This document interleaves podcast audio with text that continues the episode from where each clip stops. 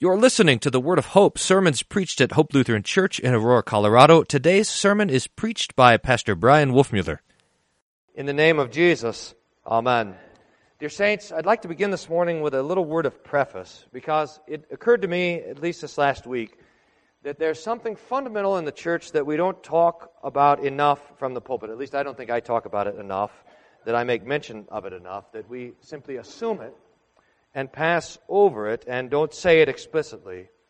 And so we want to say it as clear as possible, and it's this The Bible is true. We believe, teach, and confess the veracity, that is, the truthfulness of the Holy Scriptures. We believe, teach, and confess that the Bible is the inspired Word of God. And because it is God's Word, and God cannot lie, that this book the Bible is true. Now, we use three theological words to speak of these things inspired, inerrant, and infallible. Inspired means breathed out by God. Like Paul confessed to Timothy, all Scripture is God breathed. Inerrant means without error, and infallible means unable to err. Now, for a long time, I think even at seminary, I couldn't get the difference between these two things, uh, inerrant and infallible. I think the way that helped me think of it was like this that inerrancy has to do with the content of the Scriptures, whereas infallibility has to do with the source of the Scriptures. It's, it's possible for a human work to be inerrant without error. We could hear a report about how the Rockies game went yesterday, and that report could be inerrant. It could have everything could be correct in it but it is impossible for that to be infallible because it was written by a human being. And we humans can always err. But not so with the scriptures. In fact, to make this confession absolutely clear, we confess the plenary and verbal inspiration of the scriptures. Plenary meaning complete or whole, and verbal meaning the very words. That the Holy Spirit Himself moved the prophets and the apostles to write the very words that they wrote. Now, the fact that the Bible is true makes a claim on us. It's the Scriptures and the truth of the Scriptures that tell us what we are to believe and what we are not to believe, what we are to teach and what we are not to teach, and what we are to do and not to do. In the church and in this congregation, and in your home and in your heart, the truth of the Scriptures should hold forth. They tell us, the Scriptures, tell us all that we need for faith, for believing, and for life, for living. Now, the wonder of this and the joy of the truthfulness of the Scriptures is that the Scriptures tell us of Jesus, his death and his resurrection, his love, and his suffering, all to save us sinners from God's wrath. Which is why the devil is always attacking this fundamental proposition that the Bible is true. I mean, remember, it was like this in the Garden of Eden. The serpent comes to Adam and Eve with a questioning of God's word. Did God really say? Remember that? And the devil continues to do the same thing today. He is on every side of us and in every way that he can manage questioning the truth of God's Word. And this happens for us in big ways and in small ways, with, with, with entire cultures and also as individuals. I mean, first, and, and we want to be able to see this for what it is, regarding the culture, you can recognize this in a lot of the big questions that we face in our day uh, I, maybe three of them are the biggest, at least that I see uh, uh, creation and, and evolution, and the question about marriage, and the question about truth itself. So, evolution, as an example, it, among other things, puts forth an alternative account of the beginning of the earth, the beginning of life, and the beginning of humanity. And it stands in contradiction to the teaching of the Scriptures. So now we have these two ideas fighting with each other in our minds evolution and creation. Now, they can't both be true. I suppose they could both be wrong, but they can't both be true at the same time. The Bible says six days. Evolution says millions of years. And if you mix the two, which we are often tempted to do, and craft something called theistic evolution, where you say that all of these things happened according to evolution just at the guidance of God's hand or his intervention here and there, then you have given up this basic point that the Bible. This is what I'd like you to see in this in the great debate about creation. It is a fight about the truthfulness of the scriptures. At least, it's not less than that. And the same thing is true about the great debate about marriage and the sexual revolution of our day. The, scriptures are clear about marriage and intimacy. The scriptures call the Christian to live a life of chastity, which means abstinence before marriage and fidelity in marriage. The scriptures define marriage as the lifelong procreative union of one man and a woman. Now, the culture has a different definition, a different truth. It wants to reshape marriage and sexuality. And, and if we are human beings with compassion and love for our neighbor, or even if we just live in the culture, we feel the pressure here as well to capitulate or to go along with the culture, to make allowances for sexual sin of whatever sort. But again, I'd like you to see this for what it is. It is a fight about the truthfulness of the Bible.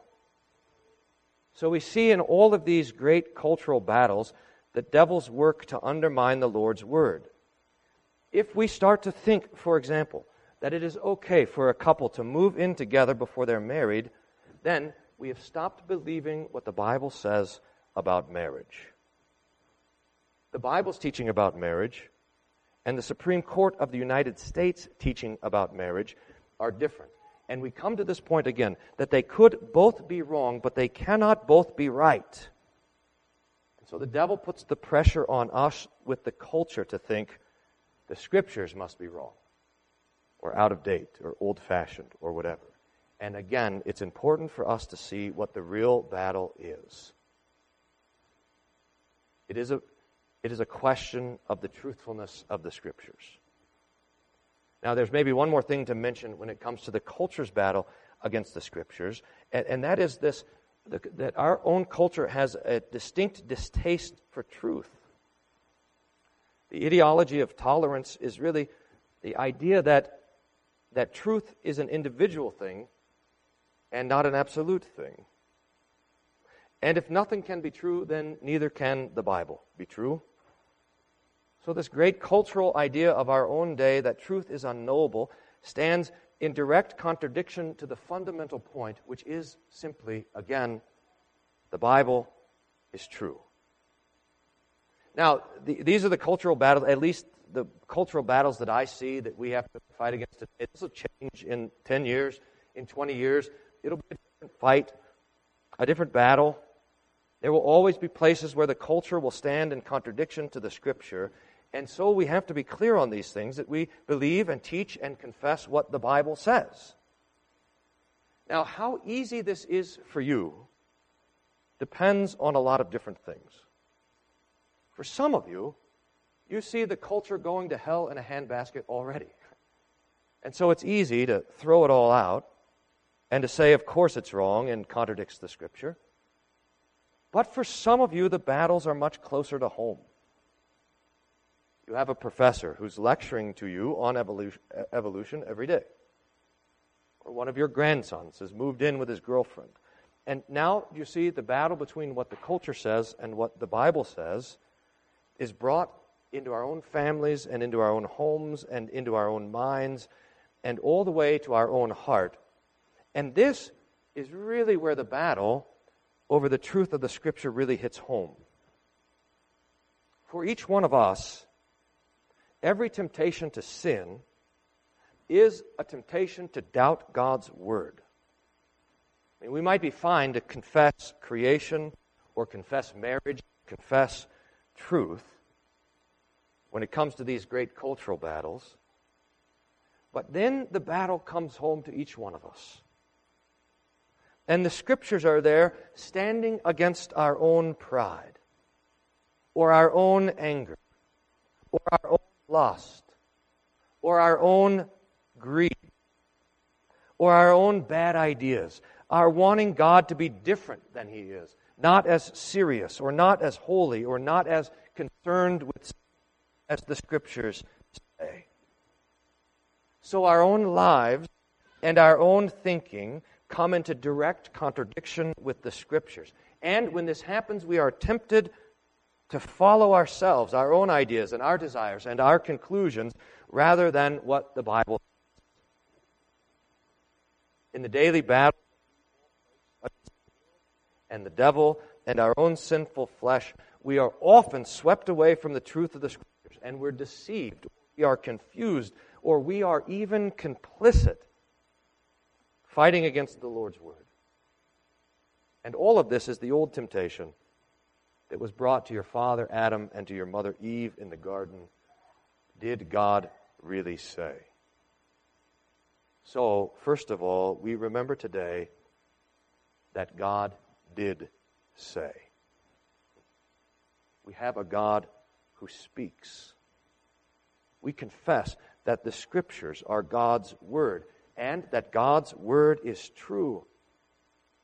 Like a pure and clean mirror, and I suppose this is the difficult part, the Scriptures show us sin. They show us our sin, the uncleanness that is in us.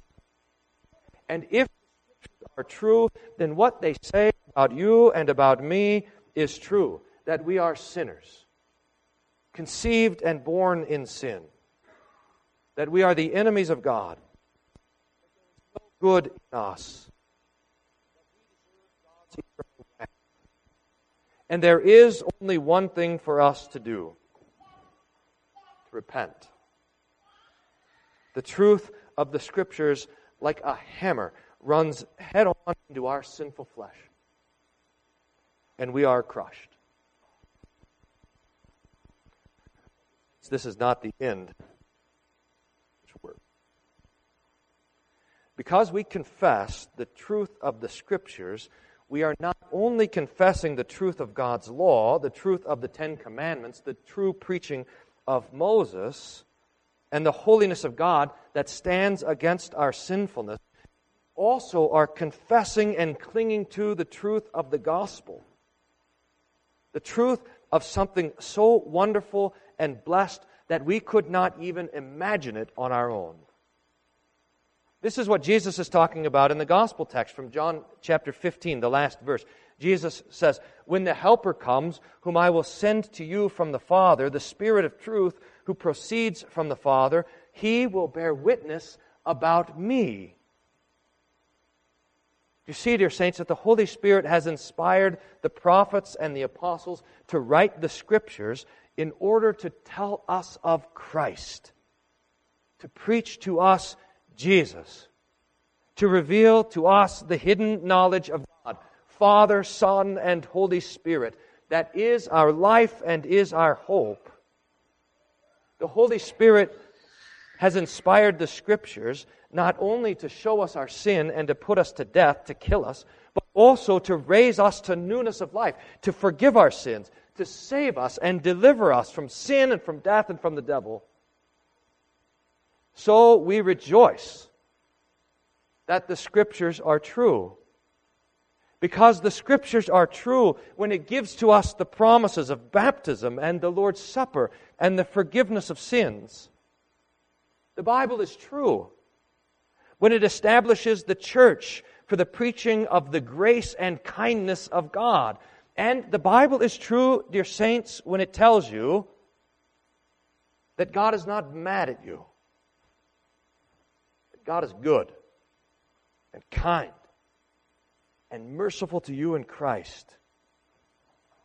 The Bible is true when it tells you that the wrath of God will not consume you, but rather that his love has delivered you from the kingdom of darkness and transferred you into the kingdom of the light of his Son, our dear Lord Jesus Christ.